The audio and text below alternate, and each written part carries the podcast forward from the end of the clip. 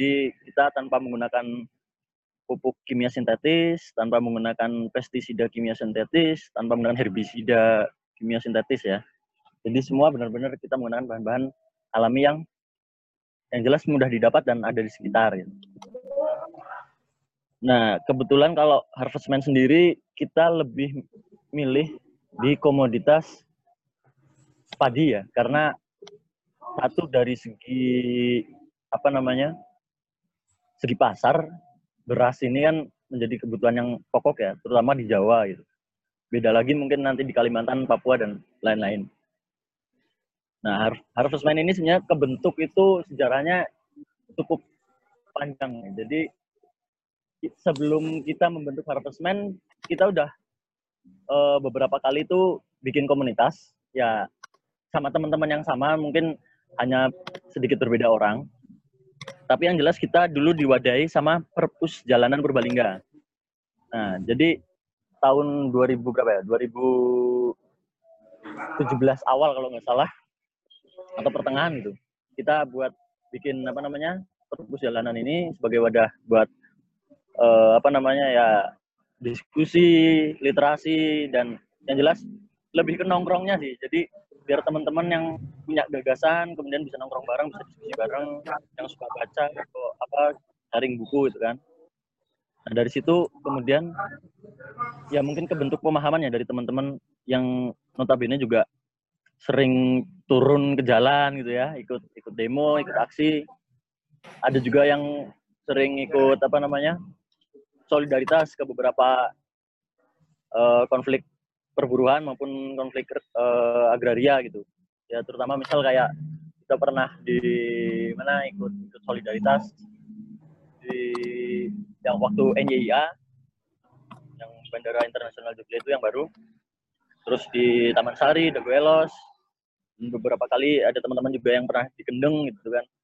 Nah dari situ kemudian mungkin ya ini kalau saya pribadi kemudian membentuk pemahaman bahwa uh, ada yang salah dengan apa namanya Indonesia gitu. Dengan terkenal sebagai negara yang agraris katanya. Tapi bahan makanan itu banyak yang impor. Nah dari situ dan kebetulan juga teman-teman kan ada yang bekerja ada yang enggak itu kan. Ada mungkin ada kejenuhan kenapa kita akhirnya uh, dari perpus jalanan ini beralih ke harvestman. Jadi waktu itu ngapain ya ini kita cuma sekedar malam minggu ngelapak buku, diskusi begitu terus tapi kemudian apa ke depannya yang bakal kita lakukan ya.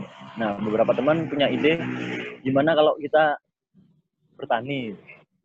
Jadi toh kita juga sering sering lihat solidar uh, apa waktu kita bersolidaritas tuh ya banyak petani yang kemudian dirampas lahannya itu kan. Selain selain itu juga uh, belum lagi apa namanya banyak ketimbangan kepemilikan lahan. Kemudian akses pasar yang kayak misal petani uh, dia nggak nggak menghadapi konflik secara vertikal ya. Maksudnya dia tidak berhadapan dengan tambang tidak berhadapan dengan mungkin perusahaan-perusahaan apa namanya pemerintah. Tapi di sisi lain ternyata dia menghadapi kayak untuk menjual hasil taninya aja mereka masih kebingungan itu dan mau nggak mau ya kalau di sini misal padi itu mereka tebas di lahan gitu. Nah dari situ kemudian ya yuk kita turun bertani gitu. Ya, tapi waktu itu kita punya problem semua teman-teman yang kemudian bersepakat buat uh, bikin komunitas tani ini tidak ada satupun yang pernah turun bertani ataupun punya pengalaman itu gitu. Nah, kita sempat punya tawaran lahan, ini ada lahan 3 hektar digarap. Ya, kita mau garap apa itu kan? Mau nanam apa? Masih bingung. Harus mulai dari mana itu kan? Nah, waktu itu kebetulan ada beberapa temen, termasuk saya sendiri itu pas lagi mau ke Jogja, coba mampirlah ke teman-teman PBPP yang berkonflik dengan apa tuh namanya bandaranya itu waktu itu dulu. Di situ kita ketemu sama namanya Gus Komar. Nah Gus Komar ini salah satu founder apa namanya Sakti Muda ya, sekolah tani muda yang ada di Jogja. Nah di situ uh, ketemu aja itu nggak sengaja kita nggak nggak pernah tahu ternyata Mas Komar itu ya teman-teman yang solidaritas juga karena penampilannya sangat berbeda dengan teman-teman yang lain ya. Dia tuh di situ sarungan, kawasan, wujud 76 gitu kan. Terus kayak warga lokal lah. Nah, tapi yang menarik adalah ketika kenapa kemudian terhubung sama Mas Komar, waktu itu mungkin cerita ya antar antar warga di situ ngumpul yang ngerasani piye ki ngarepe mau produksi apa, mau tanam apa gitu kan. Mas Komar tuh berbicara soal sesaji gitu.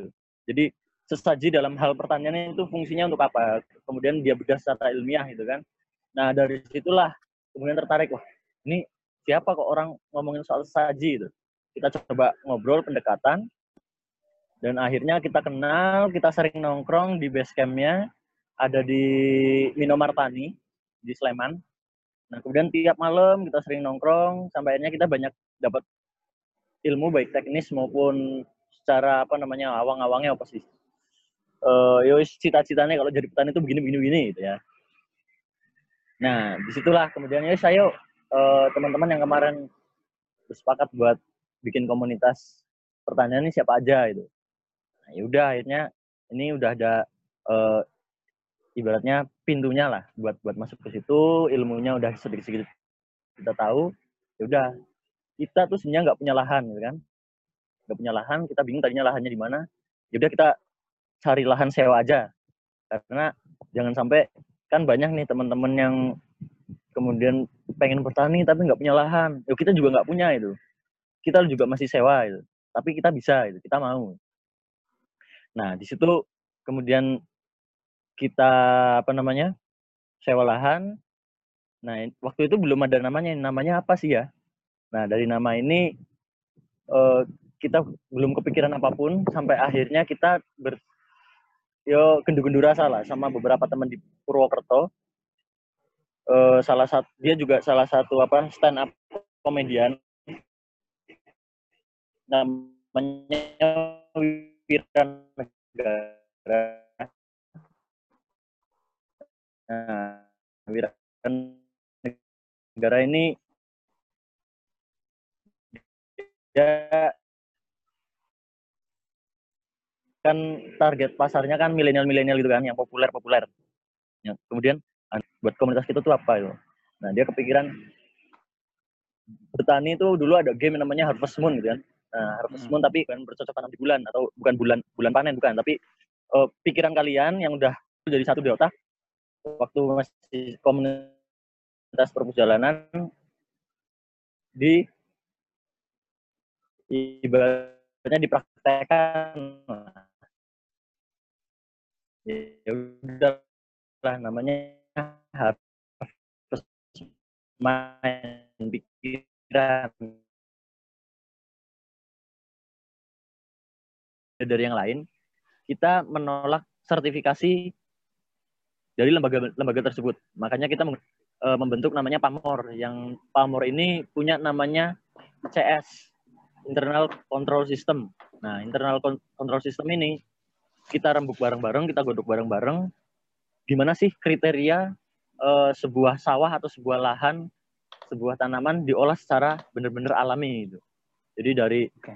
uh, irigasinya seperti apa, kemudian pupuk yang digunakan, bahkan sampai detail kayak uh, pamor ini bisa ibaratnya dia punya punya hak prerogatif ya untuk uh, sidak lahan apa namanya sidak lahan petani anggota ya termasuk rumahnya itu apakah di rumahnya ada ada botol uh, pupuk kimia sintetis pupuk kimia, atau pestisida ya hmm. itu. itu sedetail itu jadi benar-benar jangan sampai bahkan kayak secuil pun pupuk kimia sintetis itu masuk ke lahan. Sedetail itu uh, eh, ICS di apa namanya? ICS di Pamor ini. Kan beda nih beberapa ya sorry to say tapi ya uh, beberapa lembaga hmm. yang kemudian mensurvei sebuah lahan dengan apa garapan yang cukup besar bahwa ini organik atau enggak. Oke lah, awal masuk kriteria tapi setelah itu biasanya beberapa petani itu eh, apa namanya beberapa petani dia tetap masukin pupuk kimia sintetis sedikit-sedikit karena ngeliat misal kok tanamannya nggak hijau ya hanya dia masukin sedikit. Yeah. Nah ini kalau di pamor itu wis termasuknya haram gitu ya.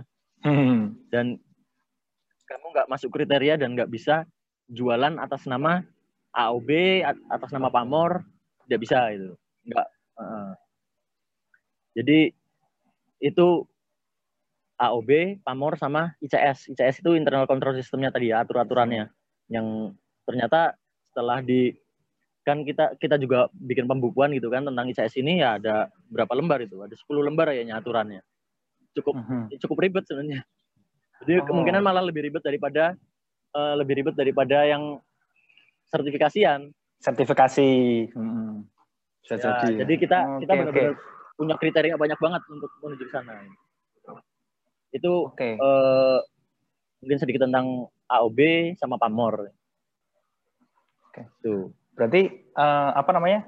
Tadi juga udah yang didorong untuk menjadi koperasi produksi itu malah akhirnya si uh, Harvest Mind ini kelompok tani progratif kayak bergabung, uh. bergabung ke AOB dan akhirnya mendorong, mendorong gimana kalau si AOB aja ini yang jadi koperasi produksinya gitu ya.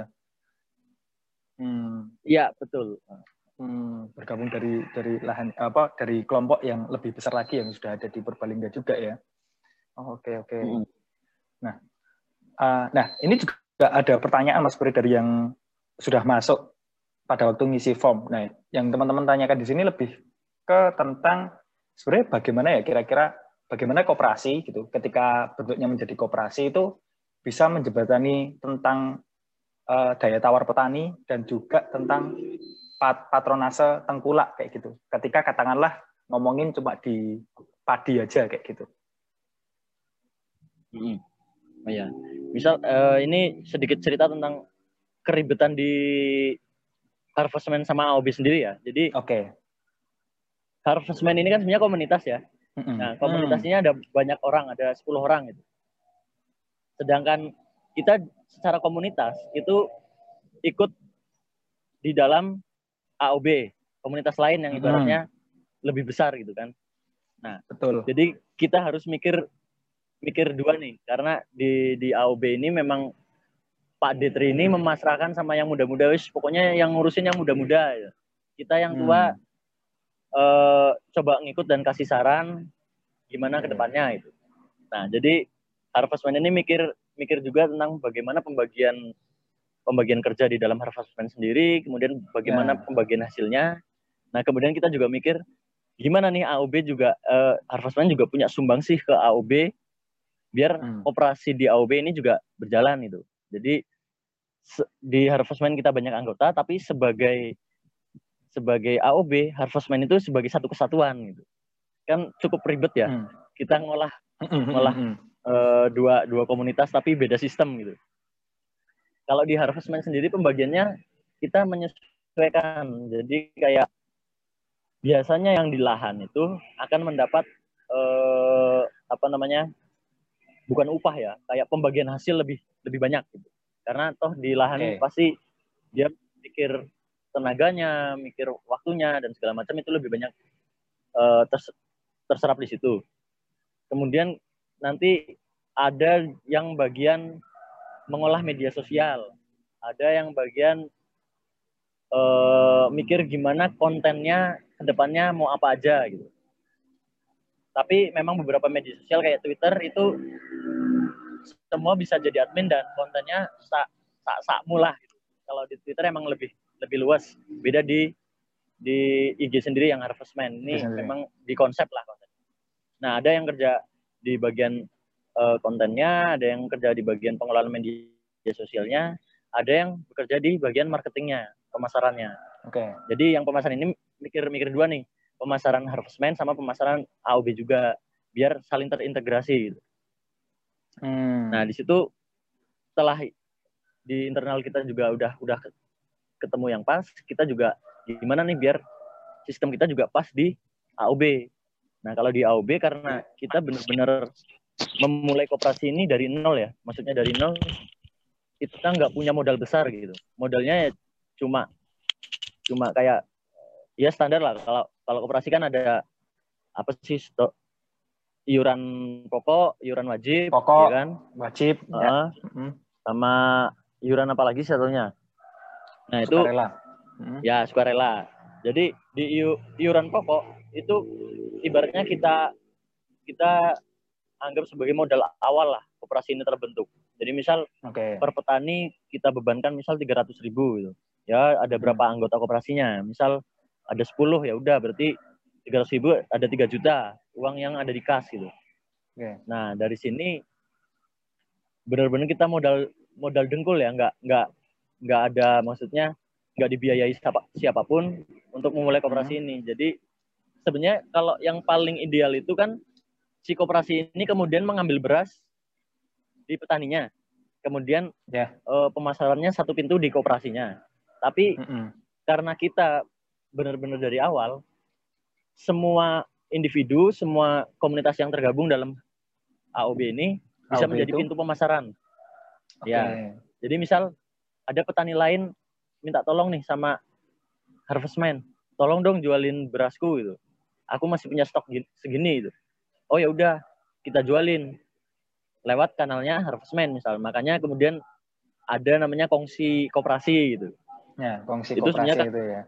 Nah, itu sebenarnya karena kita jual bukan beras yang kita tanam sendiri, tapi beras anggota koperasi lain yang kemudian minta dijualkan gitu. Jualkan. Karena kita belum uh, kita belum punya belum punya modal besar untuk kemudian ngambil semua beras yang ada di petani anggota.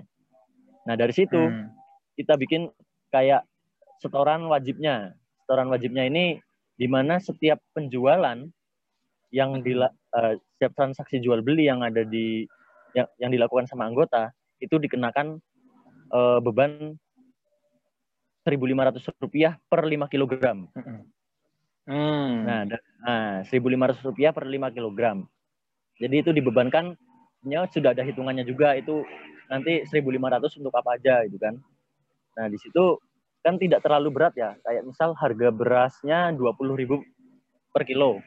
Berarti yeah. kalau dalam satu kemasan itu 5 kilogram, satu kemasan kita dibebankan hanya 1.500. 1.500. Ribu hanya uh, per 100 ribunya kita dibebankan 1.500 sebagai iuran wajib. Yang ini nanti juga dikelola sama koperasi. Nah, di sini eh, setiap setiap orang bisa jadi kanal. Bahkan misal ada petani AOB yang dia stoknya sudah habis gitu. Tapi konsumennya okay. masih minta. Nah, ini juga bisa minta ke petani anggota lain. Nah, misal kamu ada hmm. stok beras ini enggak, konsumen minta. Kita kasih dengan harga kesepakatan. Jadi kita di dalam AOB itu punya harga kesepakatan antar anggota. Mm-hmm. Jadi misal eh, beras A sekian, tapi kalau sesama petani anggota itu sekian. Satu itu adalah untuk sharing profit sesama petaninya, yang kedua sharing profit okay. sama koperasinya gitu. Hmm. Gitu. Jadi misal tadi kan 1.500 ya. Itu sebenarnya hmm. 500 ini yang 500 itu untuk eh, apa namanya untuk mengelola kooperasinya yang 500 ya. sebagai uh, penjamin mutu organiknya karena tadi kan setiap anggota itu berhak dan wajib untuk uh, inspeksi lahan sesama anggota ya. Nah, itu kan butuh bensin, butuh rokok dan segala macam. Nah, itu untuk di situ. Yang 500 nanti sebagai bagi hasil sisa hasil usaha di akhir tahun gitu. Hmm. Gitu. Jadi 1.500 sudah kita plot ke tiga itu.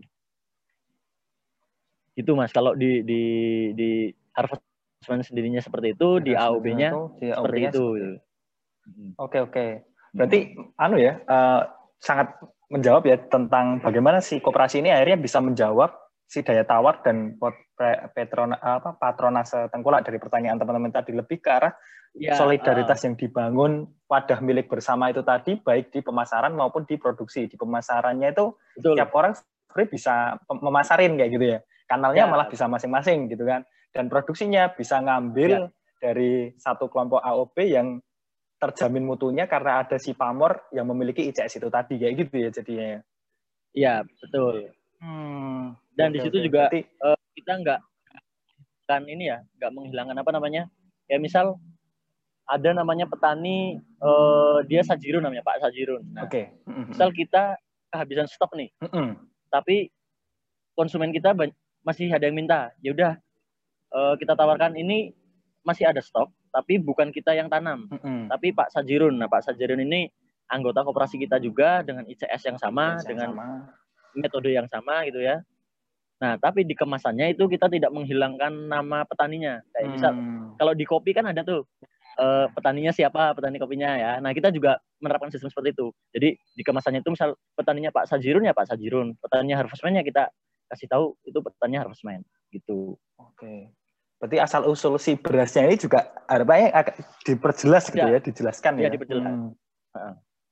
Oke, gitu. oke, ya itu berarti sudah sangat menjawab sih sebenarnya dalam bentuk wadahnya. Soalnya ketika bentuknya koperasi kan berarti dimiliki bareng-bareng kan, Maksudnya setiap petaninya ya. juga memiliki koperasinya kayak gitu. Oh, iya. Oke. Berarti kalau di apa namanya uh, bentuk koperasinya adalah koperasi produksi ya, Mas. Nah sekarang produksi. udah ada berapa kelompok tani mas di AOB itu sendiri? Kalau kalau yang salah satunya kan ada Harvest Mind gitu, atau berapa hmm. petani yang sebenarnya tergabung dalam apa ya koperasi kongsi koperasi AOB ini gitu ya? Kalau di dalam AOB yang komunitas ya, jadi kita AOB-nya nih ada yang sudah kalau jadi misal secara komunitas kita di hmm. AOB itu cukup banyak gitu ya, mungkin ada hmm. sekitar lebih dari 25 lebih lah. Tapi kemudian yang okay uh, kemudian ikut ikut intens di kooperasinya itu kita baru sekitar mungkin 15 orang. Hmm. 15 orang kalau ditambah ditambah harvestman ya mungkin ya eh, 25 itu. Jadi harvestman kan dianggap 10 itu. orang. Ya, harvestman yeah. dianggap 10 orang. Jadi ada sekitar 25. Nah, berarti kalau di yang komunitasnya tadi 25 tambah 10 orang ya sekitar 35 gitu. 25 lebih lah. Karena beberapa memang ada anggota yang tidak aktif, ada yang kemudian tiba-tiba aktif hmm. banget. Ya biasalah itu yeah. kan dilema komunitas ya. Tapi ya, kalau betul, betul, betul. yang di kooperasinya itu mas orang-orangnya cukup cukup apa ya? Cukup intens dan cukup punya komitmen uh, mm-hmm. jalanin kooperasinya. Gitu. Oke oke oke. Gitu. Nah, hmm. yang lebih jadi penasaran juga, anu mas mungkin pertanyaan yang lebih mendasar ya kayak akhirnya ken, mengapa memilih koperasi kayak gitu? Maksudnya kenapa akhirnya bentuk yang dipilih untuk teman uh, untuk teman-teman di AOB gitu berkooperasi gitu? Apalagi ini dorongannya muncul dari anak-anak yang lebih muda gitu ke ke teman-teman apa yang ada di AOB gitu yang mungkin tadi Mas udah sampaikan banyak yang udah lebih sepuh-sepuh kayak gitu. Dan apakah nggak menjadi hal yang negatif gitu kan? Seringkali koperasi diidentifikasikan dengan hal-hal yang negatif itu KUD atau cicilan atau hal-hal yang sifatnya apa ya penipuan kayak gitu. Gimana oh, iya, kira-kira? iya, iya. Uh, jadi kan sebenarnya kalau kita baca soal sistem ekonomi itu kan banyak banget ya mas ya. Teori-teori hmm. sosialnya tuh ekonomi politiknya banyak misal dulu Uni Soviet seperti apa dulu kemudian beda lagi ntar gagasannya si Bakunin beda lagi gagasannya si siapa gitu kan. Nah tapi kita coba pakai gagasan yang sering lebih mudah diterima lah. Kayak nama koperasi ini jauh sebelum sekarang ada KSP ya, koperasi simpan pinjam itu kan cukup baik namanya yeah. ya. Dia hmm. sebuah wadah ekonomi yang menjunjung tinggi keadilan lah, e, apa namanya? Jadi sehat di produksinya, sehat di konsumsinya, sehat di distribusinya gitu kan. Kalau koperasi ya sesuai okay. ini aja kayak hmm. di koperasinya Hatta itu. Jadi koperasi produksi seperti hmm. apa, koperasi uh, yang yang simpan pinjam itu pun seperti apa sebenarnya punya pakem-pakem yang lebih bagus sebenarnya kalau di dalam teori aslinya gitu ya. Tapi kemudian okay. kan makin ke sininya koperasi banyak banyak uh, dicap negatif karena kemudian banyak bermunculan bank apa namanya rentenir itu tapi mengatasnamakan koperasi hmm, simpan pinjam. Koperasi. Ya. Nah kita sempat kewalahan juga kan kayak kayak apa namanya sempat kewalahan uh, sekarang kita pakai sistem koperasi kok gitu. Mm-hmm. Oh, jadi dia tuh langsung mindsetnya, uh, wah kalau itu ya saya nggak mau lah karena itu riba gitu kan. Oke, okay, terus sana. kemudian hmm. saya kita jela, ya kita jelaskan pelan-pelan. Kita bukan koperasi simpan pinjam, kita koperasi pinjam. produksi. Uh, koperasi produksi itu seperti apa sih gitu. Jadi hmm.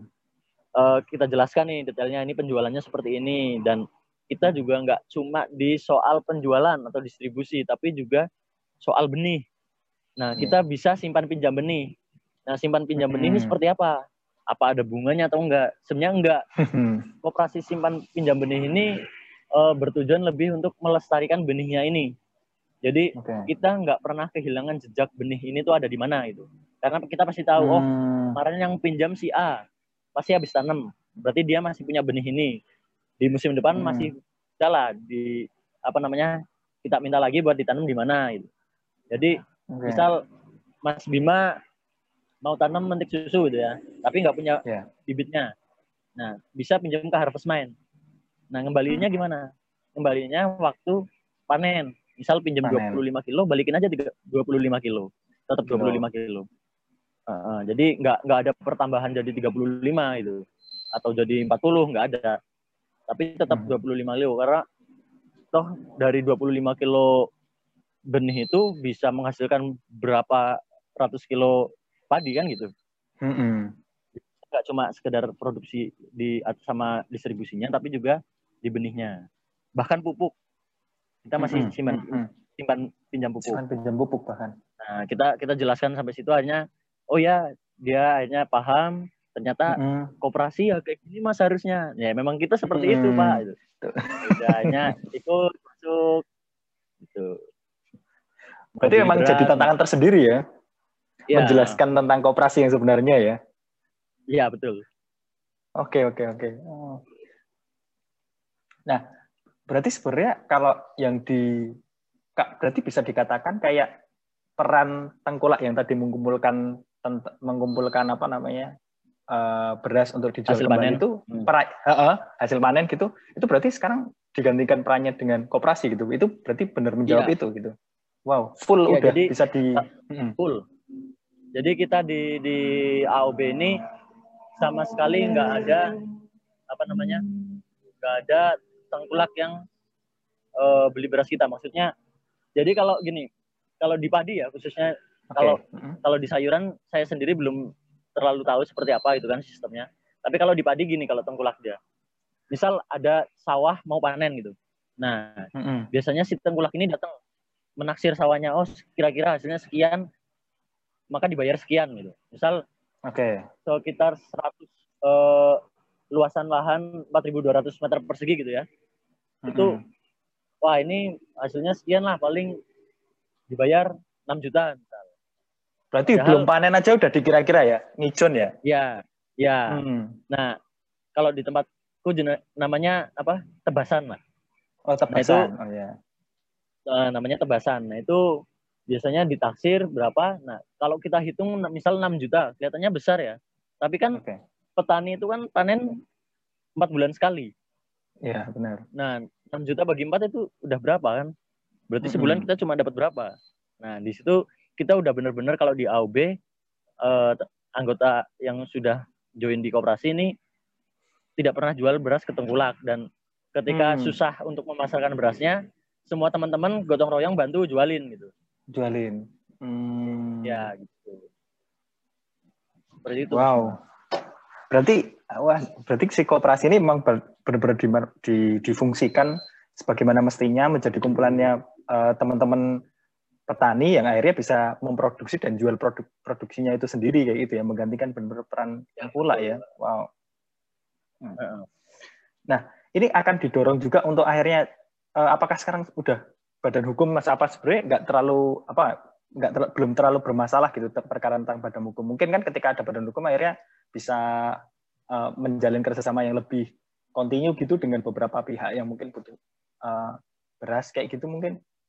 Apa enggak didorong ya. untuk ke sana? Apa sedang ke sana?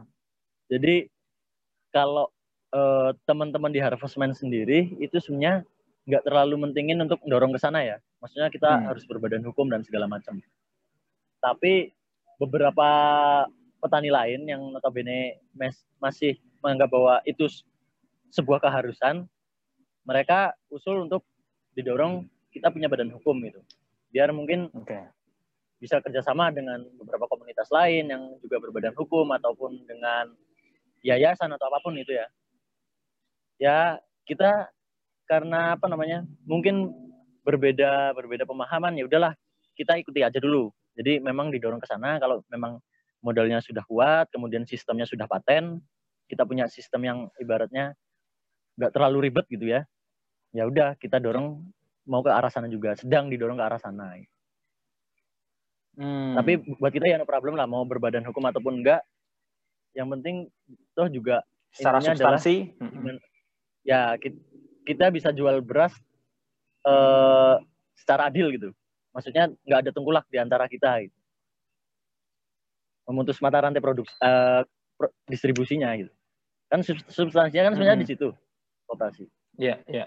Itu sih.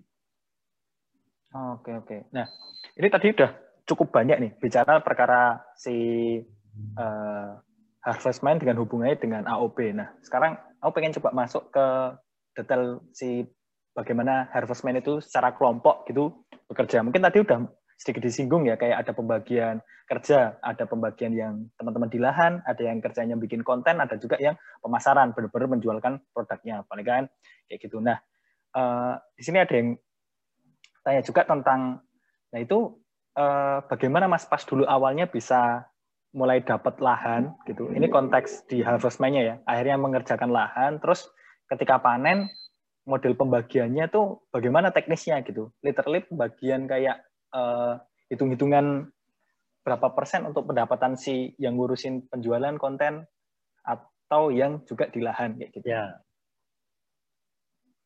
Ya ini yang sebenarnya bahkan udah ta dua tahun kita berjalan belum ketemu hmm. juga patennya itu ya. Jadi masih coba, uh, misal ya masih utang adik katuk lah karena memang agak ribet ya sistem-sistem kayak gini ya. Jadi kayak gini, uh, kita kan bersepuluh. Totalan luas lahan itu kalau yang areal persawahan itu berarti sekitar 300 ubin plus 175. Saya tak konvert ke satuan biasa itu sekitar 4.200 tambah yo hampir setengah hektar lebih lah ya. Oke. Okay. Setengah hektar lebih.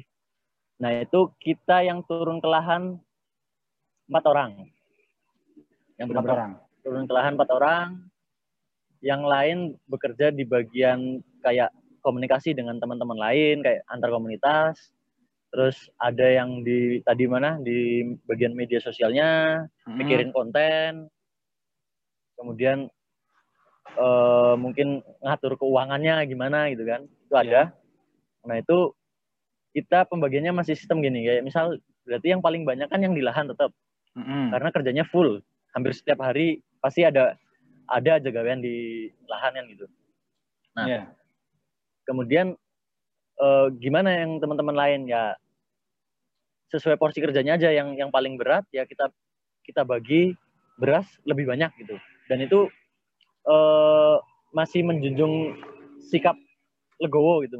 Maksudnya saling legowo aja ya udah aku kerja sekian dapat sekian ya nggak apa-apa gitu tapi hmm. seberusaha mungkin kita juga ngitung kebutuhannya misal oh kebutuhannya teman-teman ini sebulan berasnya berapa sih 5 kilo misal berarti dalam sekali panen misal empat bulan dia harus uh, makan beras berapa kilo ya seenggaknya minimal di, bisa tercukupi di situ gitu kan.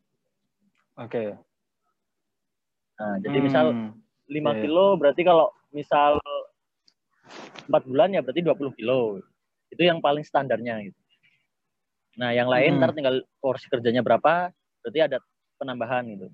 Nanti sisanya kemudian dijual sebagai profit dan sebagai ongkos produksi di kemudian hari atau di musim tanam selanjutnya tapi ada yang agak ribet maksudnya mikirnya gini mm -hmm. sebenarnya yang paling bagus kalau kalau di petani itu bukan satu lahan keroyokan sih ya kita yang oh. kalau sekarang kan masih satu lahan keroyokan berapa keroyokan ya, ya betul mm -hmm. nah, nah itu ya karena mungkin prinsipnya kalau kalau di perburuhan kan ada bahwa alat produksi itu kepemilikannya ya harus bersama kan gitu ya mm -hmm.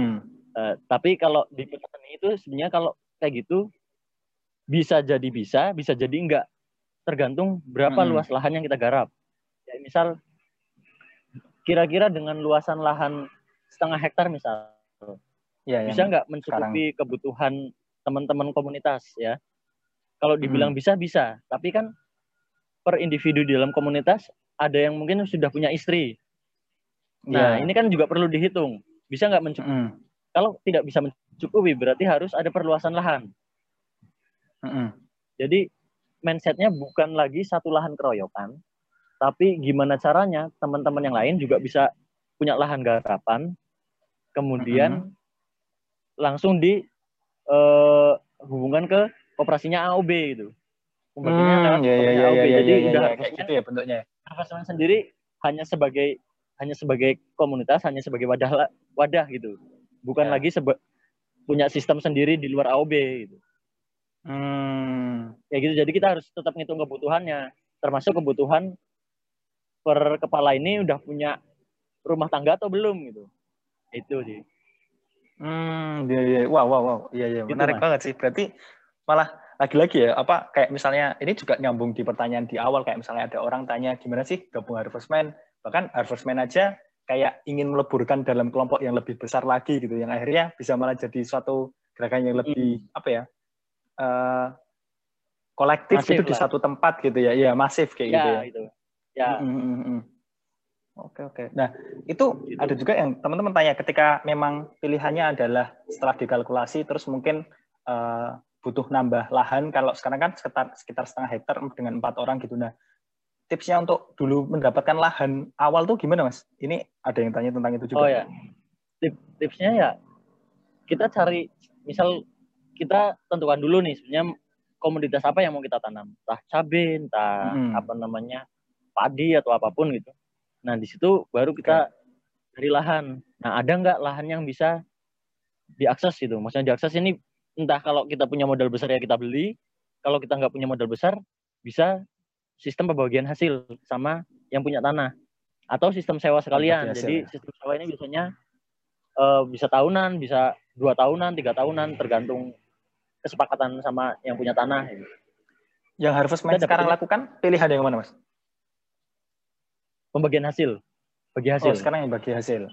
Nah ya, tapi kita juga mengedukasi si yang punya lahan. Misal gini. Si yang punya lahan ini kan dia nggak kerja ya nggak ikut kerja ya. Ya. Jadi cuma karena kebetulan dia punya lahan ya udah kita sewa kita garap lahannya. Biasanya hmm. kalau di desa itu sistem pembagian hasilnya kan 50 50 nah hmm. si tuan tanah si tuan tanah si yang punya lahan ini hmm. dia punya lahan. apa namanya cuma cuma ur, uh, urunan di pupuknya aja biasanya. Jadi Misalnya, paruan hmm. di pupuknya. Hmm. Tapi tapi di bagian lain kayak misal biaya biaya apa traktor, terus biaya uh, bikin pematang sawahnya, biaya mungkin lain-lainnya nggak ikut nanggung. Nah, hmm. ini yang hmm. kemudian kita kita edukasi ke yang punya lahan bahwa uh, ini kan jenengan nggak ikut kerja nih masalah ya. pupuk yeah. jenengan nggak usah ikut urunan nggak apa-apa tapi okay. pembagiannya bukan 50-50 tapi 25-75 uh. si penggarap 75 si yang punya tanah ini 25 dan e, kalau memang pembagian hasilnya ini 25 25 persennya ini mau jenengan ambil sebagai gabah ya boleh hmm. atau mau ikut kita jualkan juga bisa kita pasarkan sekalian kita kita juga bisa dengan aturan oh, yeah. operasi juga gitu. Hmm. Jadi bisa duit, bisa gabah, terserah. Bisa gabah. Oh. Iya. Yeah. Oh, bahkan backingan gampangnya backingannya AOP, harusmen ada di AOP itu juga menambah power untuk ngomong itu ke pemilik lahan juga ya bahwa kita sebenarnya ada jaringan ini juga kayak gitu ya. Yeah. Bisa ngomong ke pemilik lahan juga bahwa sebenarnya nggak dijual gabah mau ditingkatkan nilainya dengan beras kita juga siap buat jualin juga kayak gitu ya. Wow.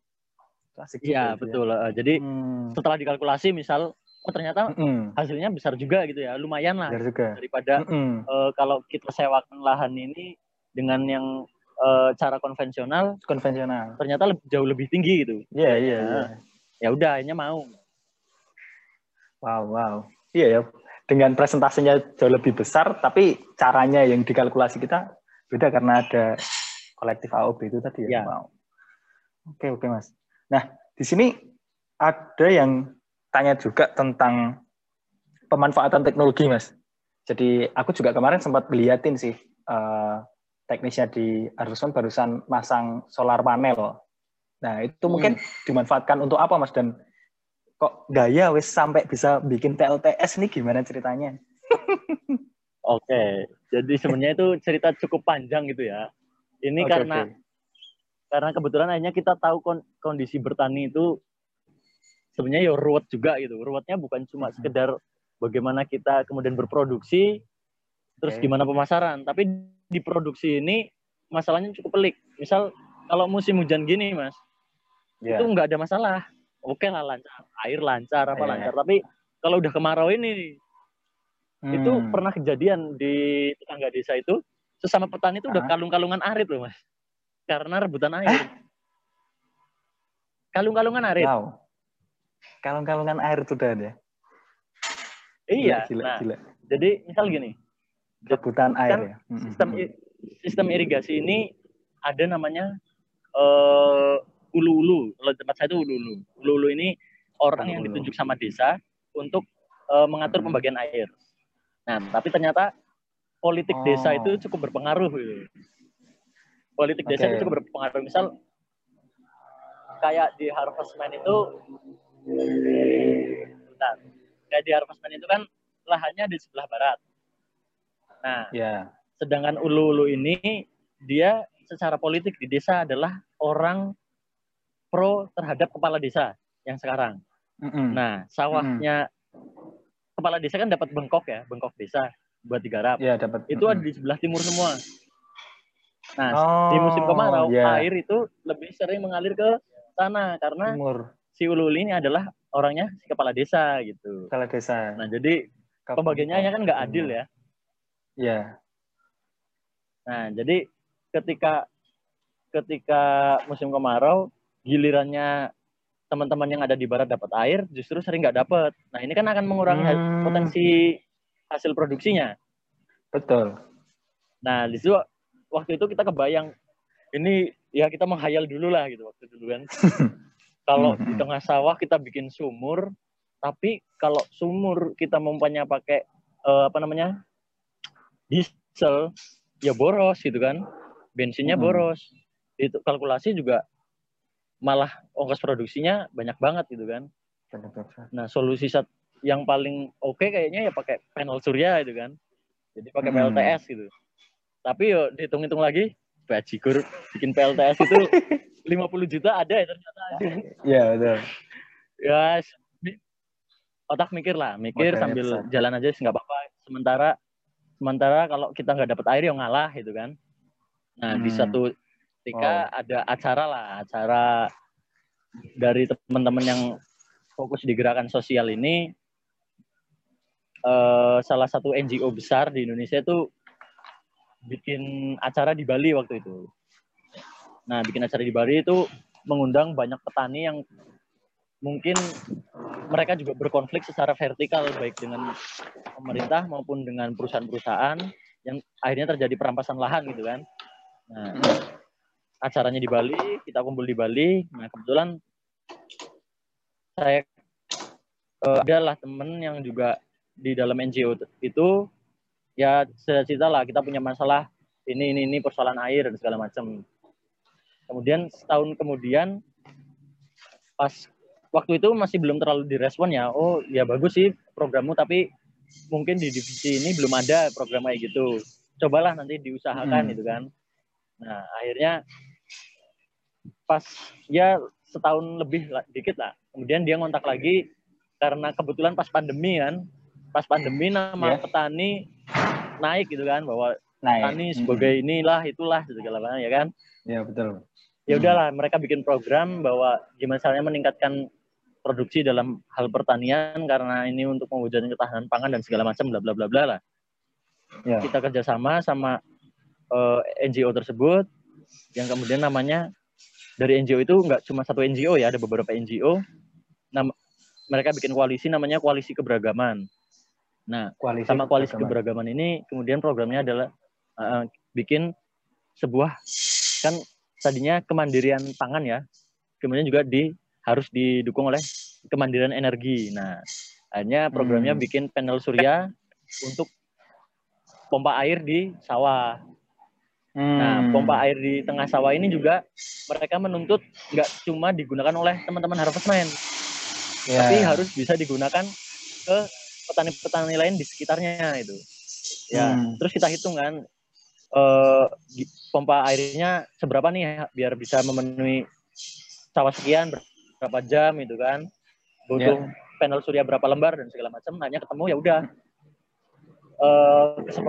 Deal kesepakatannya program mereka jalan bikin panel surya di Harvest Mine Ya. dihibahkan lah ya dihibahkan Hmm. tapi dengan kewajiban air itu bukan hanya dipakai oleh harvestman sendiri tapi Hmm. juga petani sekitar dan itu juga harus harvestman setidak-tidaknya membuat namanya koperasi energi nah fungsinya Oke. koperasi energi ini apa Hmm. jadi sama petani sekitar ini setiap petani yang mau pakai eh, panel surya ini harus ngisi kas Hmm. Nah, kasnya ini berapa? Kita hitung dulu. Kalau kita pakai solar ataupun bensin, habis berapa nih untuk mengalirkan sawah sekian ratus ubin gitu, atau sekian ratus Mm-mm. meter persegi. Sekian-sekian. Nah, kita harus jauh di bawah itu. Hmm. Nah, hanya ketemu ketemu isi kasnya berapa untuk lahan sekian gitu. Nah, nanti kas itu digunakan eh, sebagai tabungan untuk membuat panel surya yang baru di titik yang lain gitu. Jadi nggak biar Oh. satu hamparan luas itu nggak cuma ditopang oleh satu panel surya. Itu. gitu. Oh, Kayak gitu berarti sejarah. ini juga ya. Hmm, menarik menarik banget.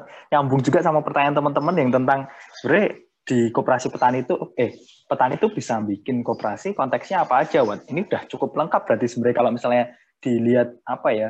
Contoh kasusnya di Purbalingga ya, mulai dari pemasarannya bisa bareng-bareng produksinya bahkan ini sudah sampai di perkara energinya gitu ya. Energinya juga pengen dikoperasikan gitu. Iya. Bahkan itu juga dibawa ranahnya ke. AOB juga, Mas. Maksudnya dimanfaatkan teman-teman AOB yang di daerah barat gitu berarti? Apa lebih ke petani Enggak, sekitar kalau ini lahannya Harvest Mine? kalau kalau ini nggak nggak ke AOB karena AOB ini kan anggotanya di berbagai daerah ya, maksudnya di berbagai kabupaten Hmm. di Banyumas Raya kayak misal ada petani Banjarnegara, Oh. petani di Cilacap, ada yang di Purbalingga, Hmm. jauh-jauh. Jadi kalau yang ini kooperasinya di sekitar aja, di petani sekitar ah, pesawahan Harvest Mine gitu. Oke. Jadi kita bikin kelompok tani lah, kelompok tani baru tapi Hmm, hmm, untuk satu desa itu aja gitu. gitu. Sebagai solusi Oke. kemandirian energi itu tadi. Hmm, hmm, hmm, hmm.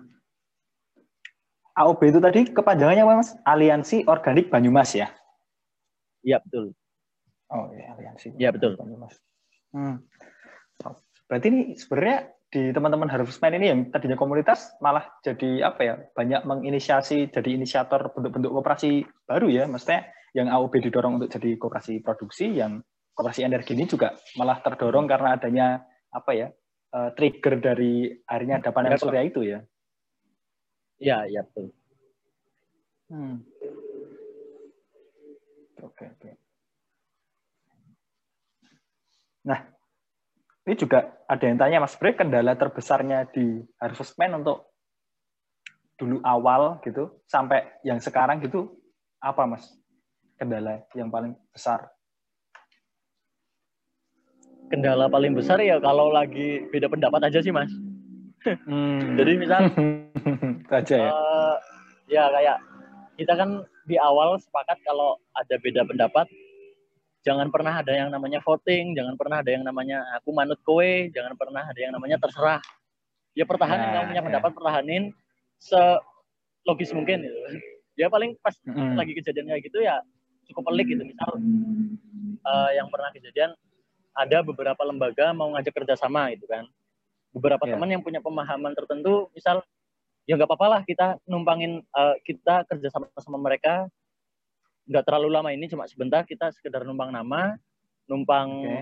tenar gitu kan biar pemasaran kita Mm. juga bisa besar dan kampanye kita untuk eh, apa namanya biar lebih banyak petani muda itu juga tersampaikan tapi beberapa Hmm. teman nggak sepakat karena memang itu agak melenceng katakanlah dari prinsip kesepakatan awal kita misal ini jujur aja kayak di Harvestman kita Mm. tidak akan pernah bekerja sama dengan eh, lembaga-lembaga pemerintahan misal sama hmm. lembaga-lembaga hmm. uh, yang sistemnya kapitalistik misal kita nggak bakal ambil itu di ranah produksi sama uh, distribusinya itu tapi kalau okay. di ranah misal ada beberapa perusahaan yang mereka merangkul komunitas pemuda kemudian kita apa namanya uh, kan beberapa kayak perusahaan rokok ke arah sana juga ada ya jadi komunitas-komunitas mm -hmm. apa itu didokumentasikan ya itu kita masih oke okay lah tapi di ranah produksi hmm. apa segala macam kita tolak keras untuk soal kerjasama sama partai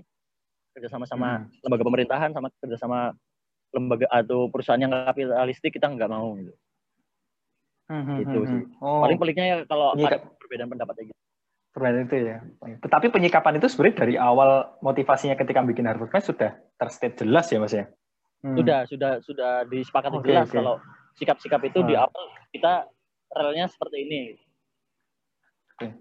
Nah, ini juga ada yang nanyain soalnya tentang uh, sebenarnya dulu pada awal itu uh, motivasinya emang bikin Harvest Mind itu apa aja tuh mas? Selain dari yang tadi emang awalnya kan trigger dari banyak ikut gerakan dan di apa namanya uh, perjalanan, terus ada juga di beberapa gerakan di apa kendeng dan lain sebagainya yang tadi yang udah diceritain. Tapi sebenarnya kalau dari teman-teman sendiri akhirnya memilih kok bertani kayak gitu dalam artian dan uh, padi gitu kayak itu yang akhirnya dipilih dari awal bikin Harvest Mind itu apa? Karena emang ingin menyebarkan tentang uh, ide harusnya kita negara agraris terus banyak pemuda yang jadi petani atau apa sebenarnya cita-cita besarnya itu apa gitu dari Harvest Mind itu? kalau ngomong cita-cita besar, sebenarnya sih mm -hmm. uh, kita punya cita-cita besar secara komunitas ya, tapi secara individu mm -hmm. juga punya tujuan masing-masing gitu ya. Mm. Jadi kalau mungkin uh, teman-teman di sini penggemar One Piece, setidak-tidaknya okay. seperti itulah, ya kan? Jadi dalam satu perahu, oh. dalam satu perahu ini uh, punya tujuan masing-masing. Misal si Luffy pengen jadi raja bajak laut, si Sanji ya, pengen menemukan All Blue gitu kan. Tapi bisa ditampung dalam satu perahu. Tapi hmm. toh dalam satu kelompok bajak laut itu dia mereka punya tujuan besar itu kan, sebuah misal hmm. kebebasan gitu. Ya, ya yeah. salah satu tujuan kita itu sebuah kebebasan okay. sama kemerdekaan. Karena kita anggap hmm. selama ini kita hidup uh, terkekang sama namanya birokrasi dan segala macam itu karena kita di, dimonopoli di bagian pangan dan energi juga teknologi gitu. Ya, ya, kita ya, di ya. dimonopoli hal-hal itu dalam hal itu. Nah, kalau kita bisa memerdekakan diri dalam hal pangan, hal energi, hal teknologi, energi. ya kita bisa bisa ya menjadi manusia bebas. Gitu. Dan salah hmm. satu caranya ya dengan bertani. Hmm. Ingin menyelesaikan hal yang dari dasar ya mas ya, dari pertanian dan dari energi gitu. Ya. Iya. Hal dasar itu yang sebenarnya bisa membebaskan ya. Iya. Hmm. Okay, iya. Oke. Okay. Wow. Muluk-muluk sih sebenarnya kalau kalau ngomongin Sorry, uluk-uluk ya. Wow, gila sih. Keren banget. Ini sembari coba tak cek di chat teman-teman sama aku akan buka uh, Slido. Mungkin udah ada yang masuk. Ntar, coba aku ganti lewat HP ini. Oke, okay. sama sebenarnya mas aku tak ambil charger ya. Kayaknya Oh, boleh boleh boleh. Oke. Okay. Mm -hmm. Oke, ntar. Aku juga ganti pakai handphone.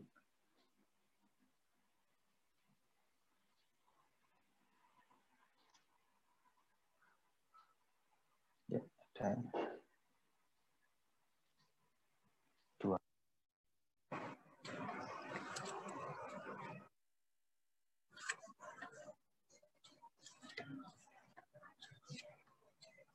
Halo, Mas.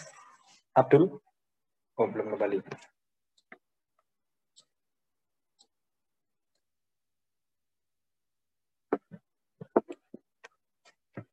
Teman-teman bisa ngomentarin di chat boleh, atau memberi pertanyaan di Slido juga boleh, silahkan.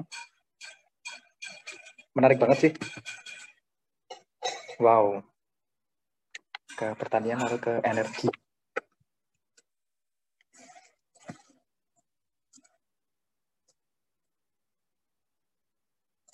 sudah siap, Mas, Al Mas Abdul? Halo, halo.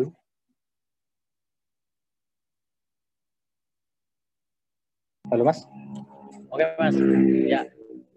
Tapi agak goyang nggak apa-apa ya. Halo, suaranya nggak terdengar, Mas? Halo, dengar nggak?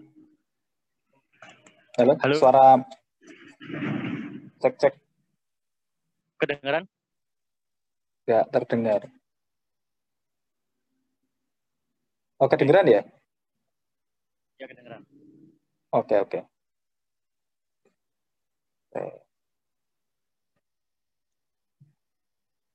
Saya berarti yang malah nggak kedengeran.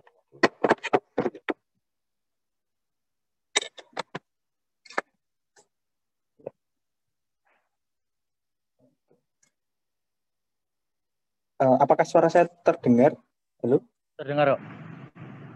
Suara saya kedengeran nggak ya? Kedengaran Mas?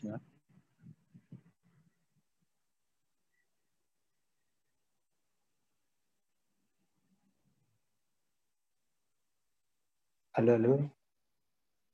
Ya, halo, kedengaran. Dengar nggak? Mas?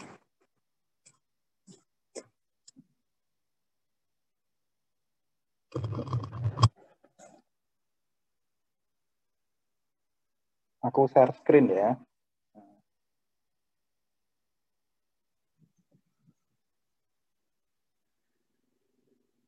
Tentang ya ini ada dua pertanyaan nih yang ada di Slido.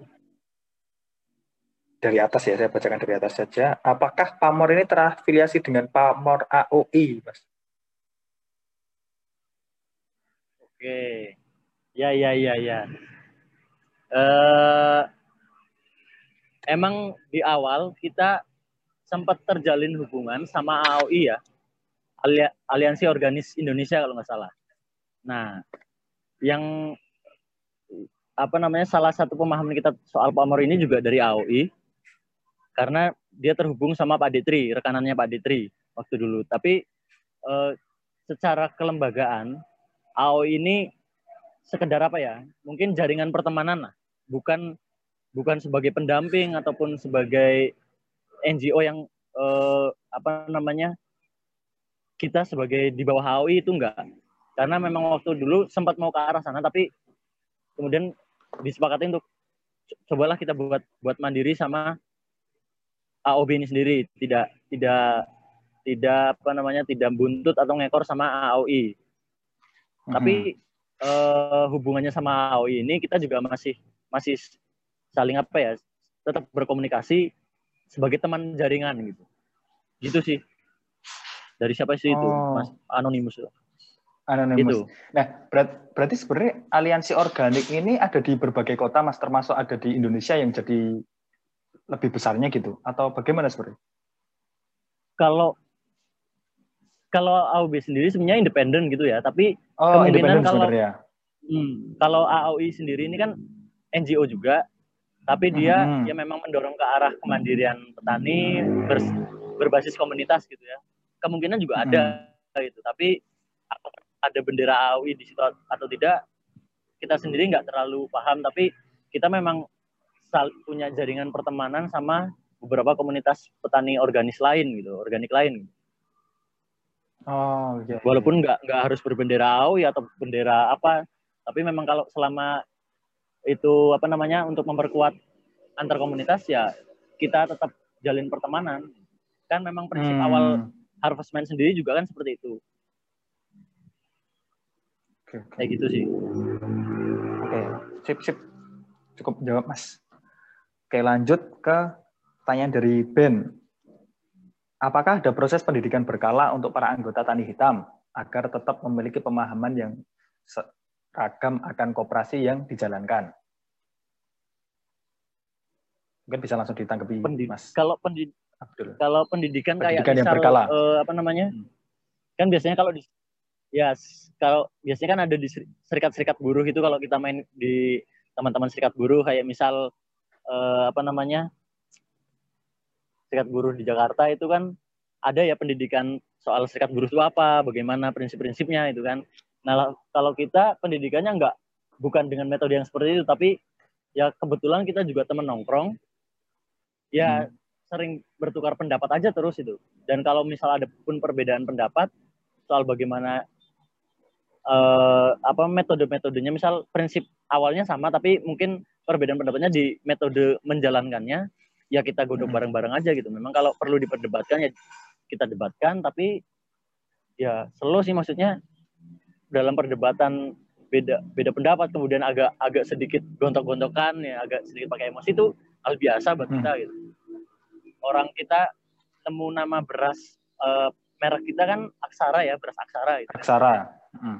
nah itu aja 12 jam kok sampai bisa ketemu sampai aksara gitu perdebatannya hmm. 12 jam kita begadang sampai pagi ya itu biasa lah tapi maksudnya pendidikannya ya nggak terlalu yang kayak formal harus ada beginilah begitulah tapi ya udah sambil nongkrong sambil tukar sharing pendapat gitu aja sih dan kebetulan hmm. juga pas dari perpus jalanan kita udah punya punya prinsip-prinsip yang sama soal bagaimana menjalankan komunitas, bagaimana menjalankan organisasi. Gitu. Kayak gitu sih.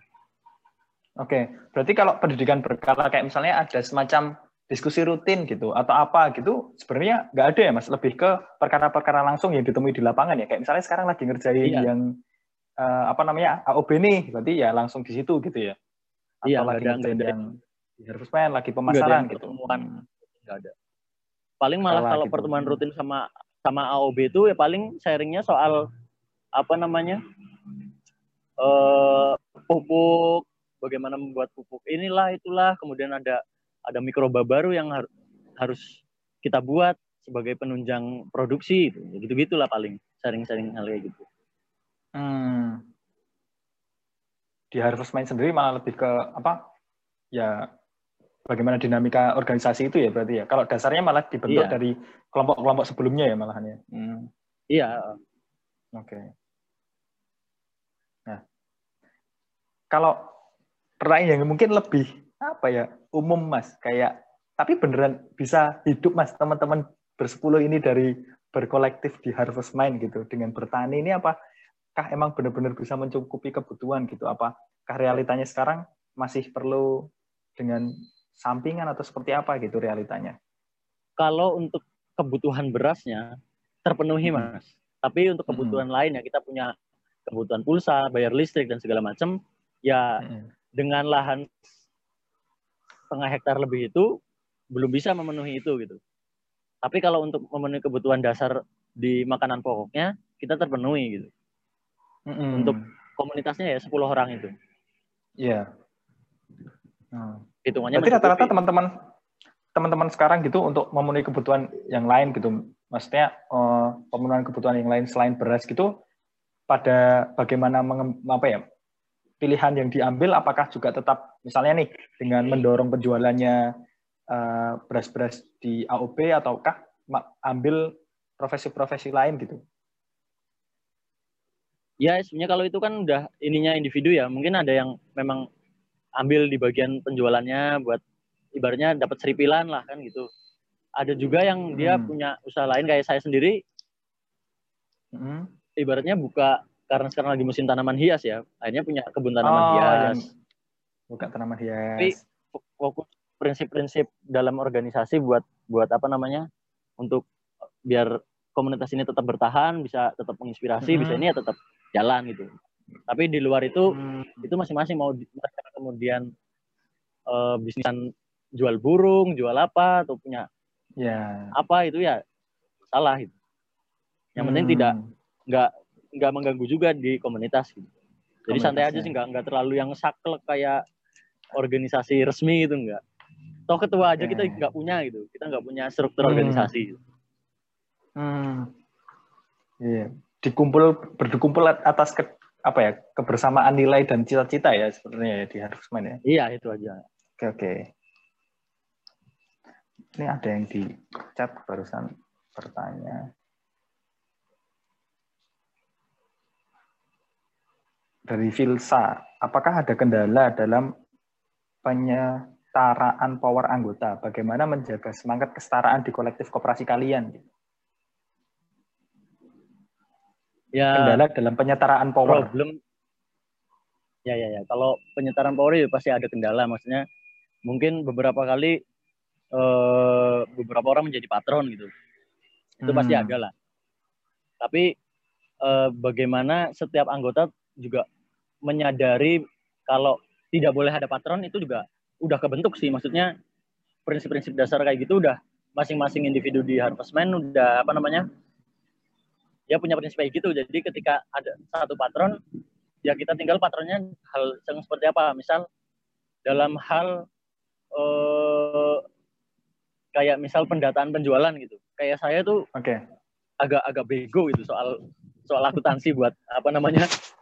Ya nggak mungkin kan power power gitu saya yang pegang tapi yeah. mungkin ada beberapa orang yang menjadi patronnya wis lah coba kamu yang ngatur aja bagian ini ya patron-patronnya paling di situ Kayak misal hmm. ada juga yang dia lebih lebih lebih ahli dalam konten gitu. Ya wis, wewe lah sih konten. Oke. Okay. Kita manut aja selama itu kontennya dikomunikasikan, kita sepakat ya wis oke okay, gitu. Hmm. Tapi kalau yang secara power ya alhamdulillah sampai sekarang sih masih masih bisa teratasi lah. Nggak ada yang hmm. terlalu berpower banget punya keputusan atau apa enggak. Semua ya dikomunikasikan, disepakati. Nggak sepakat ya wis hmm. besok lagi lah didiskusikan lagi hmm. Hmm.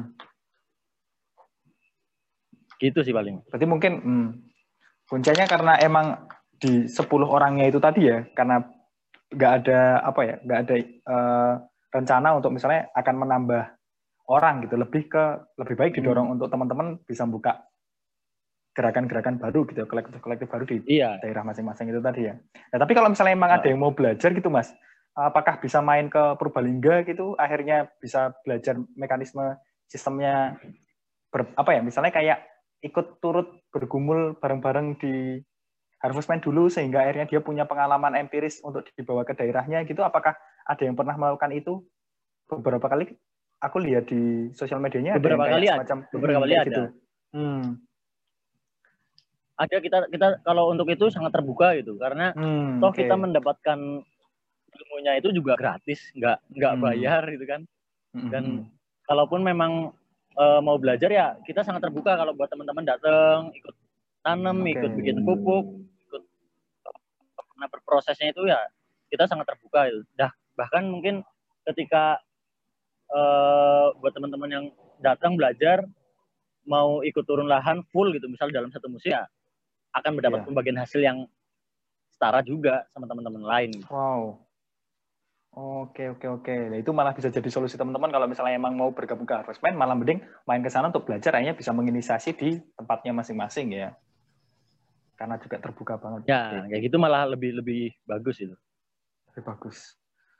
Nah, mungkin mulai ke penghujung aja nih, soalnya teman-teman juga udah belum ada yang nanya lagi tapi seru banget mas jadi tahu gitu teman-teman di uh, Purbalingga hmm. begitu banyak iya. konstelasinya gitu ya ada banyak uh, apa organisasi kayak gitu dan bahkan diinisiasinya oleh teman-teman yang muda gitu dan bisa mengajak eh, orang-orang yang lebih sepuh maka malah ikut juga tertarik untuk melirik lagi kooperasi gitu melirik lagi apa yang punya semangat baru kayak gitu hmm. tadi diceritakan nah Berarti kira-kira rencana ke depannya ini Mas, kalau dari uh, harus main sendiri, baik konteks di AOB ataupun di kelompok komunitas, baik itu habis kan kemarin udah di petani, udah sampai mengorganisir uh, apa namanya masyarakat yang lebih luas gitu, bahkan ke juga energi.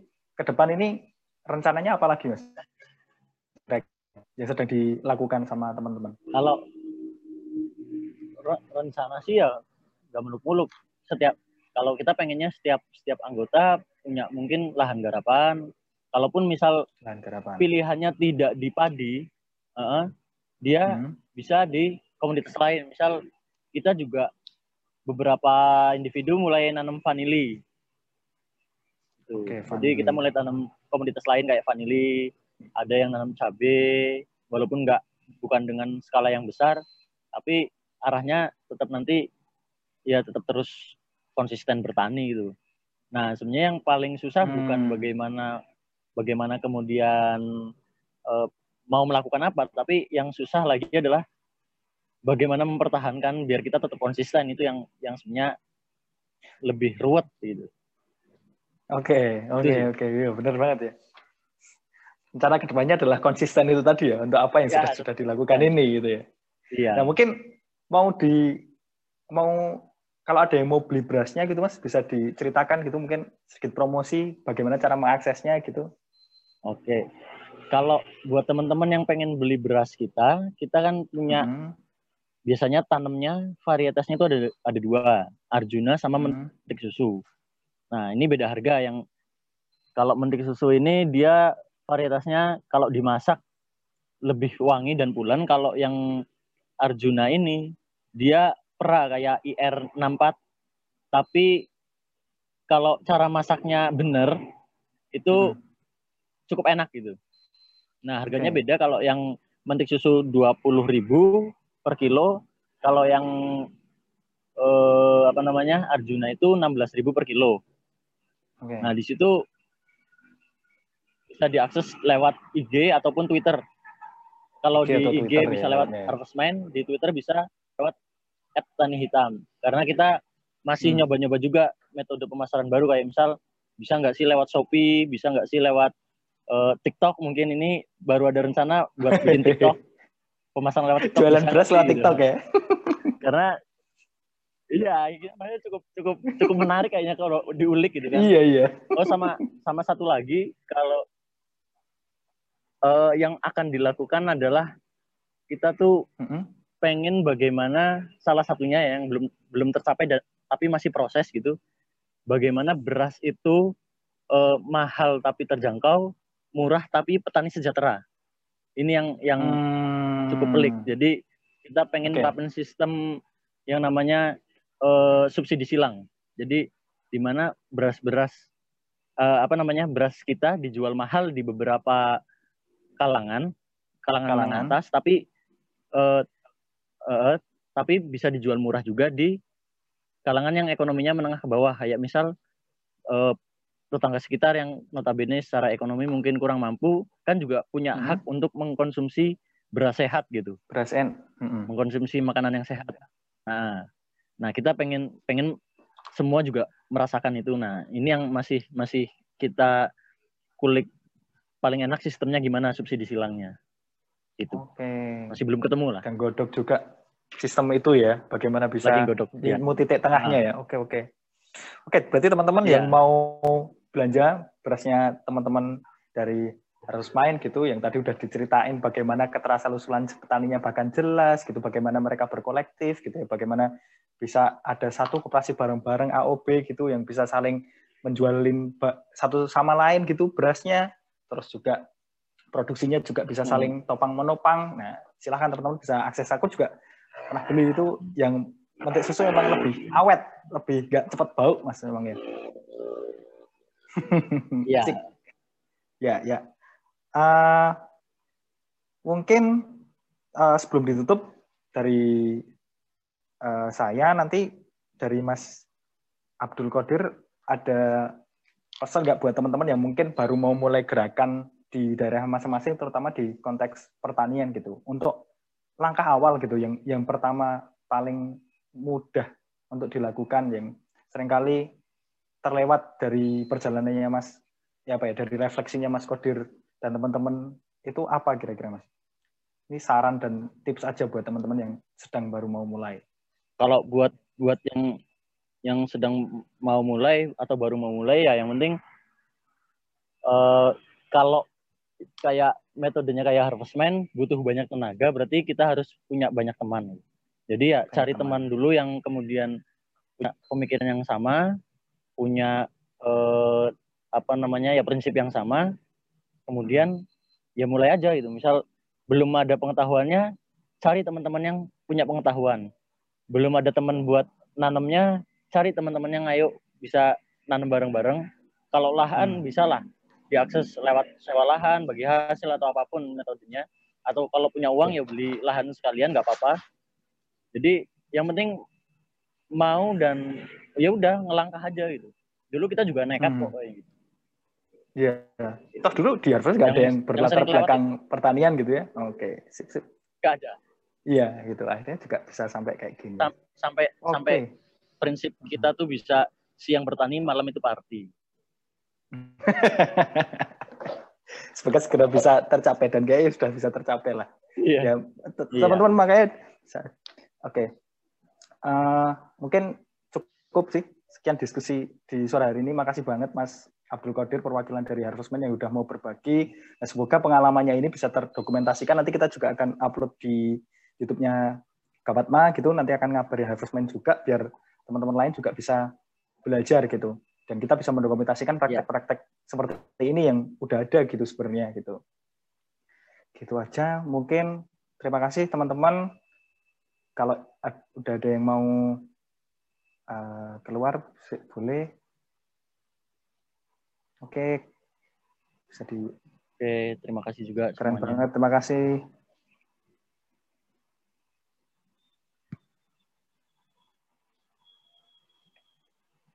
Kalau ada yang masih mau di sini mau ngobrol dulu boleh juga.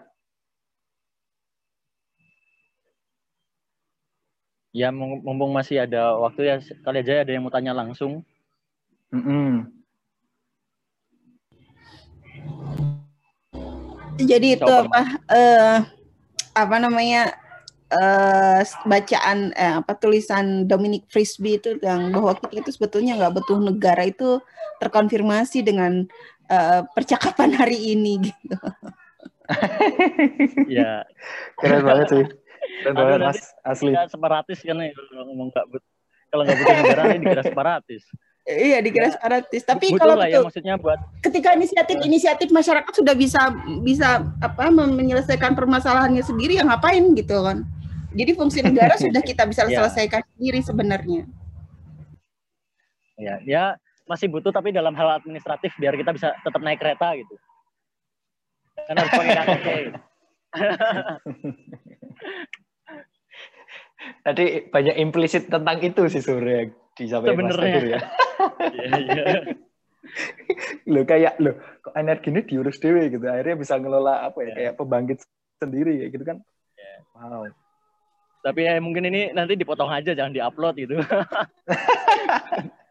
Yang bagian ini. em, eh, Mas Abdul Kadir betul ya. Eh, saya beberapa Mhm. kali eh, ada sedikit pengalaman lah ketika ada sekelompok ada atau ada satu koperasi yang bagus gitu ya. Terus kemudian didatangi oleh pemerintah itu nggak tahu kenapa dia jadi decline gitu. Dia jadi mundur. Ini saya saya juga harus harus nyari ini dari mana. Tapi itu juga memang diakui oleh beberapa teman di kementeriannya. Jadi kalau misalnya ada Oh gitu. jangan kasih tahu ke orang kementerian katanya gitu. Berarti kalau ada koperasi bagus malah jangan dikasih tahu. Iya. Jangan dikasih Nanti tahu. malah gitu. jadi buruk. Emang emang jujur aja kenapa kemudian teman-teman Harvestman tidak terlalu memikirkan koperasi ini menjadi legal ya karena hal seperti itu Nah. gitu. Ya udahlah kayak gini aja, yang Hmm. penting prinsip dasarnya toh jalan gitu. Iya iya iya. Itu sih. Eh, saya Oh, juga iya, iya, kalau diminta sama satu kelompok satu komunitas untuk mendirikan koperasi eh, biasanya saya memang eh, bukan menolak ya artinya eh, karena kalau saya tiba-tiba sudah eh, minta dibuat badan hukum sebenarnya saya bilang udah tunggu aja dulu nanti kalau sudah eh, kalian memang sudah mau secara serius berbisnis dengan lembaga lain dan itu perlu ada kekuatan hukum barulah eh, mulai Barulah datang gitu lah Iya, memikirkan. Tapi kalau misalnya Benar. masih di internal ya kalau saya bilang apa yang disebut dengan close loop itu ya masih kita kita aja yang nggak perlu itu gitu. Iya. Karena Ya, kan memang sudah kesepakatan sendiri kan Iya, iya. rumah Ah. tangga kita sendiri kok gitu. Hebat baik. hebat hebat harus jadi Keren inspirasi sih. buat yang lain. Keren banget. Keren Iya, banget. iya. Jadi justru negara itu akan terbantu dengan inisiatif-inisiatif seperti ini yang eh, nggak dilihat gitu, maksudnya nggak dipikirkan secara serius, tapi ada kelompok-kelompok kecil di masyarakat yang mereka memang eh, ingin memenuhi kebutuhannya sendiri gitu. Gitu. Nah, kemandirian ini kan yang Iya. kita tidak ini punya terbantu atau terancam ya sebenarnya? Kenapa mas? Sebenarnya terbantu atau terancam ya? Kemungkinan kalau dalam kalau dalam skala besar akan terancam sebenarnya. Eksistensinya Iya, iya, iya, iya, benar. Iya kalau bertanya lagi, apa Ya, fungsinya? gitu ya. terancam. Makanya jangan gede mas, kalau gede ntar dia terancam gitu. Cukup untuk kita aja gitu kan. Iya, jadi Iya, jadi banyak titik aja lah, nggak apa-apa wis. Iya, Iya banyak titik. Mm-hmm. Iya. Ya bagus lah katanya Mbak Ira mending ya diksinya mending katanya membantu aja Mbak jadi aman. Kalau diksinya terancam nanti bahaya. Iya kan gitu betulnya membantu ya udah udah udah selesai ya iya, udah selesai bener. sendiri gitu loh. Iya. Ini juga ada ya udah iya. selesai sendiri gitu loh kan. Bagus Gak usah banyak mikirin juga gitu. Iya. Keren lah, bener keren. Jadi beban negara terkurang lah ya beban negara berkurang gitu. Gak usah mikirin lah minimal yeah. oh ini ada anak muda 10 orang gak usah dipikirin mikirin kartu prakerja buat mereka gitu kan. Mikirin yeah. gitu. Yeah, mereka bener. sudah bisa memenuhi dirinya sendiri kok gitu. Harus yeah. berterima kasih sebetulnya negara dengan adanya kelompok-kelompok ya, kecil begini. Ini. Apalagi kalau banyak misalnya. Iya sih, itu bener banget sih. Asik banget mas. Keren mas, keren banget. Nilai, nilai-nilai apa namanya kayak uh, pengennya di daerah lain juga apa kayak misalnya kan beberapa orang memang pengen gabung ke Harvestman kan mas? Kayaknya itu dijadiin konten bagus mas. Kayak misalnya ngomongin kayak daripada bergabung lebih baik bikin sendiri kayak gitu. Itu kayak asik deh. Soalnya itu kayak belum tergambar juga dari postingan-postingannya Harvestman ya emang oh, emang tan hitam. emang belum tergambar penuh sih. Belum tergambar oh, penuh. iya, iya, iya. tapi emang bagus banget ada sih rencana konten-konten yang sampai sekarang masih pending lah, masih pending belum oh, belum kesentuh okay. itu ada emang. Hmm, menarik lagi.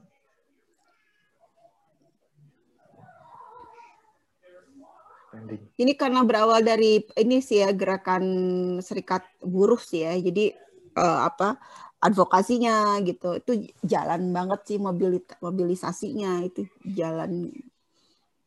Ya Jadi emang bukan, kebetulan ya hmm. teman-teman udah sering ya turun lah ke maksudnya yo bahasa bahasa sekarangnya SJW gitu ya. Jadi memang berawal dari situ jadi tapi kita waktu itu sebenarnya justru yang sebenarnya nggak diceritakan di uh, waktu tadi ya kita ini. Kan biasanya sering nih kalian tuh kritik punya solusi apa. Nah dari situlah kita tergelitik gitu. Maksudnya ya kita punya solusi apa hmm. ya? Kita sering keluar-keluar kita sering bikin rusuh gitu. Kadang di jalan bikin rusuh dan segala macam atau atau dicap dibikin rusuh padahal ya nggak rusuh-rusuh juga kan gitu. Yeah. Kalian ngeritik begini begitu punya solusi apa? Nah, di situlah sebenarnya kita juga tergelitik ya. Ini dengan mengorganisir diri sendiri buat mm -hmm. uh, selain kita kritik, ya ini solusinya. Ya akhirnya kita bentuk komunitas ini gitu loh. Jadi akhirnya kita nggak mm -hmm. cuma sekedar war-war tapi kita melakukan sesuatu gitu. Tapi toh betul, kita nggak nggak nggak mau ngomong uh, bahwa kita adalah solusi kan nggak juga itu karena solusi. toh hmm. banyak banyak apa namanya banyak solusi lain dan banyak uh, masalah-masalah lain yang solusinya nggak harus seperti ini gitu. Hmm, ya minimal solusi untuk diri sendiri lah ya dari sisi ya, karena ya, betul sekarang pergerakan-pergerakan buruh, uh, pergerakan sosial lain kalau tidak ditunjang uh, sama ekonomi ya uh, secara gerakan juga mereka ya. gampang tergerus gitu kan kalau misalnya ada iya, misalnya karena... nih nawarin uang misalnya karena siapa sih yang nggak butuh duit gitu tapi kalau kita yeah, mandiri secara yeah. ekonomi ya itu akan menjaga idealisme kita juga gitu ya dan beberapa uh, saya sendiri sempat sempat miris maksudnya ketika mungkin beberapa kita, kita misal solidaritas gitu di mana gitu yang yeah. ke, uh, kebetulan konflik agraria gitu nah di sana kan banyak kemudian SJW atau aktivis lah ikut ikut ikut turun bersolidaritas tapi mereka sendiri nggak punya kerjaan tentang lantung nggak hmm. tahu memasukkan dari mana itu kan. Nah malah akhirnya bukan bukan lagi menjadi solusi malah mereka jadi ngelumpen gitu. Di, di warga itu ngelumpen. Ikut numpang makan numpang ini numpang itu kan.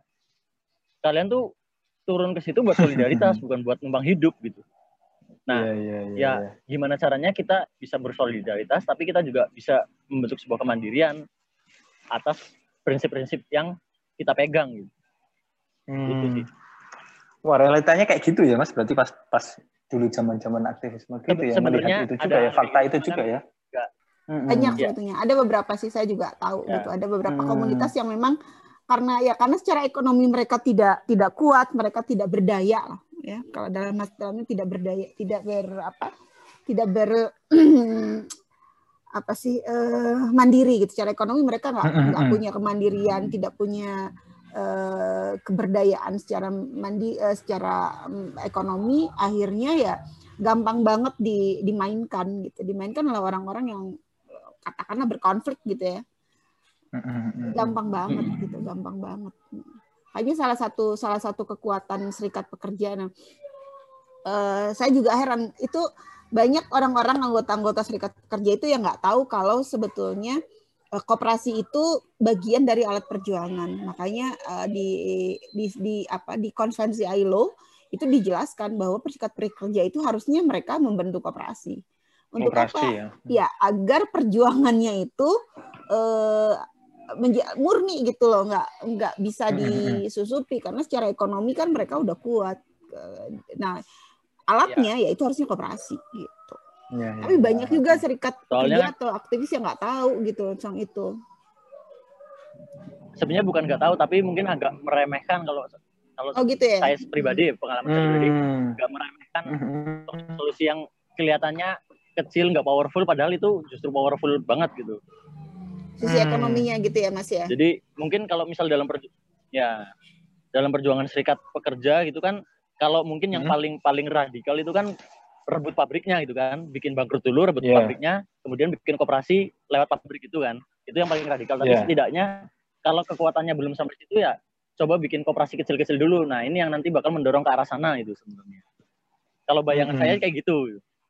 Ya, ya, ya. Termasuk bayangan merebut sebuah kebebasan itu ya lewat lewat menjadi petani itu kita mandiri mandiri pangannya punya kedaulatan pangan punya kedaulatan energi karena jujur aja sebenarnya ada beberapa materi yang bisa didiskusikan lagi soal kemandirian uh, pangan kemandirian energi ini ada hubungannya sama teori termodinamika satu atau hukum Yaitu, kekekalan energi nah ini kalau energi. panjang banget ini hmm. kekekalan energi jadi sebenarnya kan ekonomi politik berputar itu juga kan berdasarkan energi.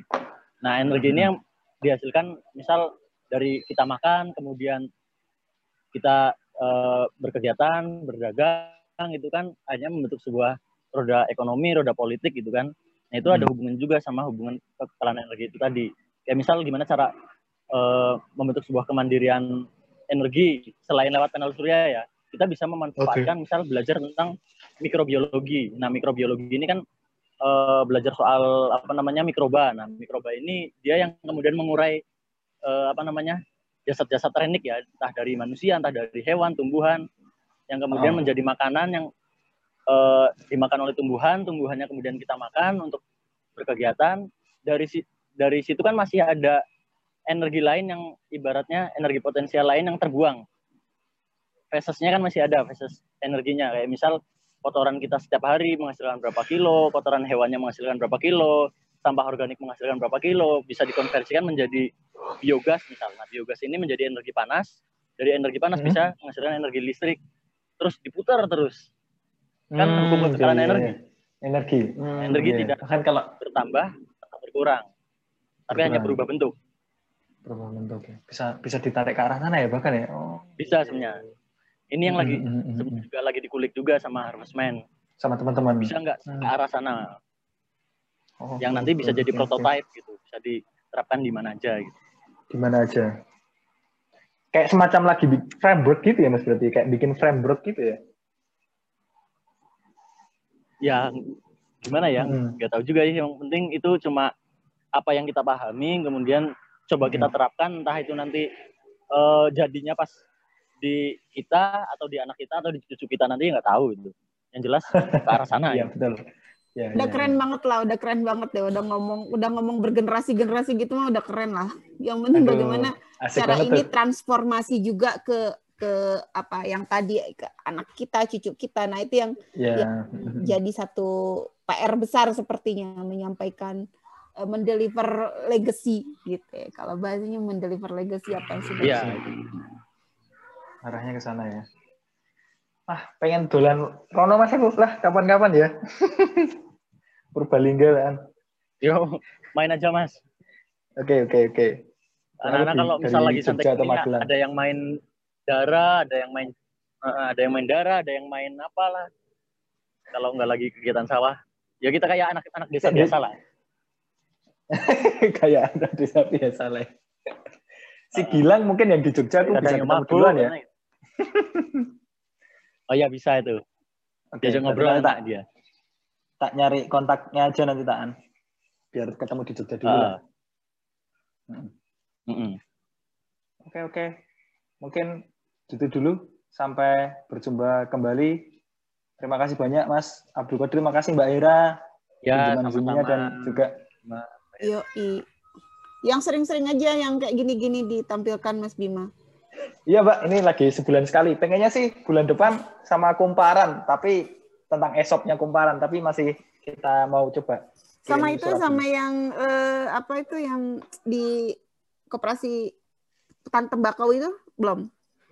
Ah, itu belum dibalas lagi karena kemarin akhir tahun sibuk. Mungkin nanti akan tak hubungi lagi Januari. Mm -mm. Oh, sama ini Mas Bima. Oh, di Wonosobo itu ada ada koperasi yang dia malah sudah bisa reklaim lahan. Reklaim oh. lahannya nggak pakai kekerasan ya, dia benar-benar koperasinya beli lahan, kemudian si anggota koperasi ini suruh jadi penggarap dengan pembagian yang ya cukup oke okay lah, maksudnya tidak memberatkan si penggarapnya, si anggotanya gitu. Itu cukup besar kok oh. koperasinya. Namanya apa mas? Biar nanti bisa tak nah itu yang juga atau yang tahu itu si Muklis. Muklis itu salah satu anggota Harvestman yang pernah main ke sana. Itu petani kopi ya? kalau nggak salah. Dia koperasi koperasi kopi di kopi. Bisa reklam lahan ya? Dia. Ya di Wonosobo. Reklam lahan itu berarti maksudnya si koperasinya punya power untuk akhirnya bisa beli atau ya. dia hmm. beli beli. Reklamnya bukan bukan kayak yang reklam lahan punyanya PTPN kemudian digarap enggak. Ya, bukan kayak gitu kan. Nah, lebih secara halus. Dia beli lahan, kemudian digarap sama anggotanya gitu. Oke. Oke, Mas. Mungkin akan pas ketemu ya, mereka lebih mapan lah. Oke, oke. Nah, itu bisa jadi apa orang yang ditanyain. Oke, mungkin aku nanti tak tanya Mukles atau pas Gilang nanti tak tanya coba. Tapi Mukles yang pernah ya. ke sana ya? Oke. Muklis yang pernah ke sana. Thank you, thank you. Dadah. Oke, okay, thank semuanya. you. Dadah Mas Abdul. Uh, saya live dulu ya. Terima kasih.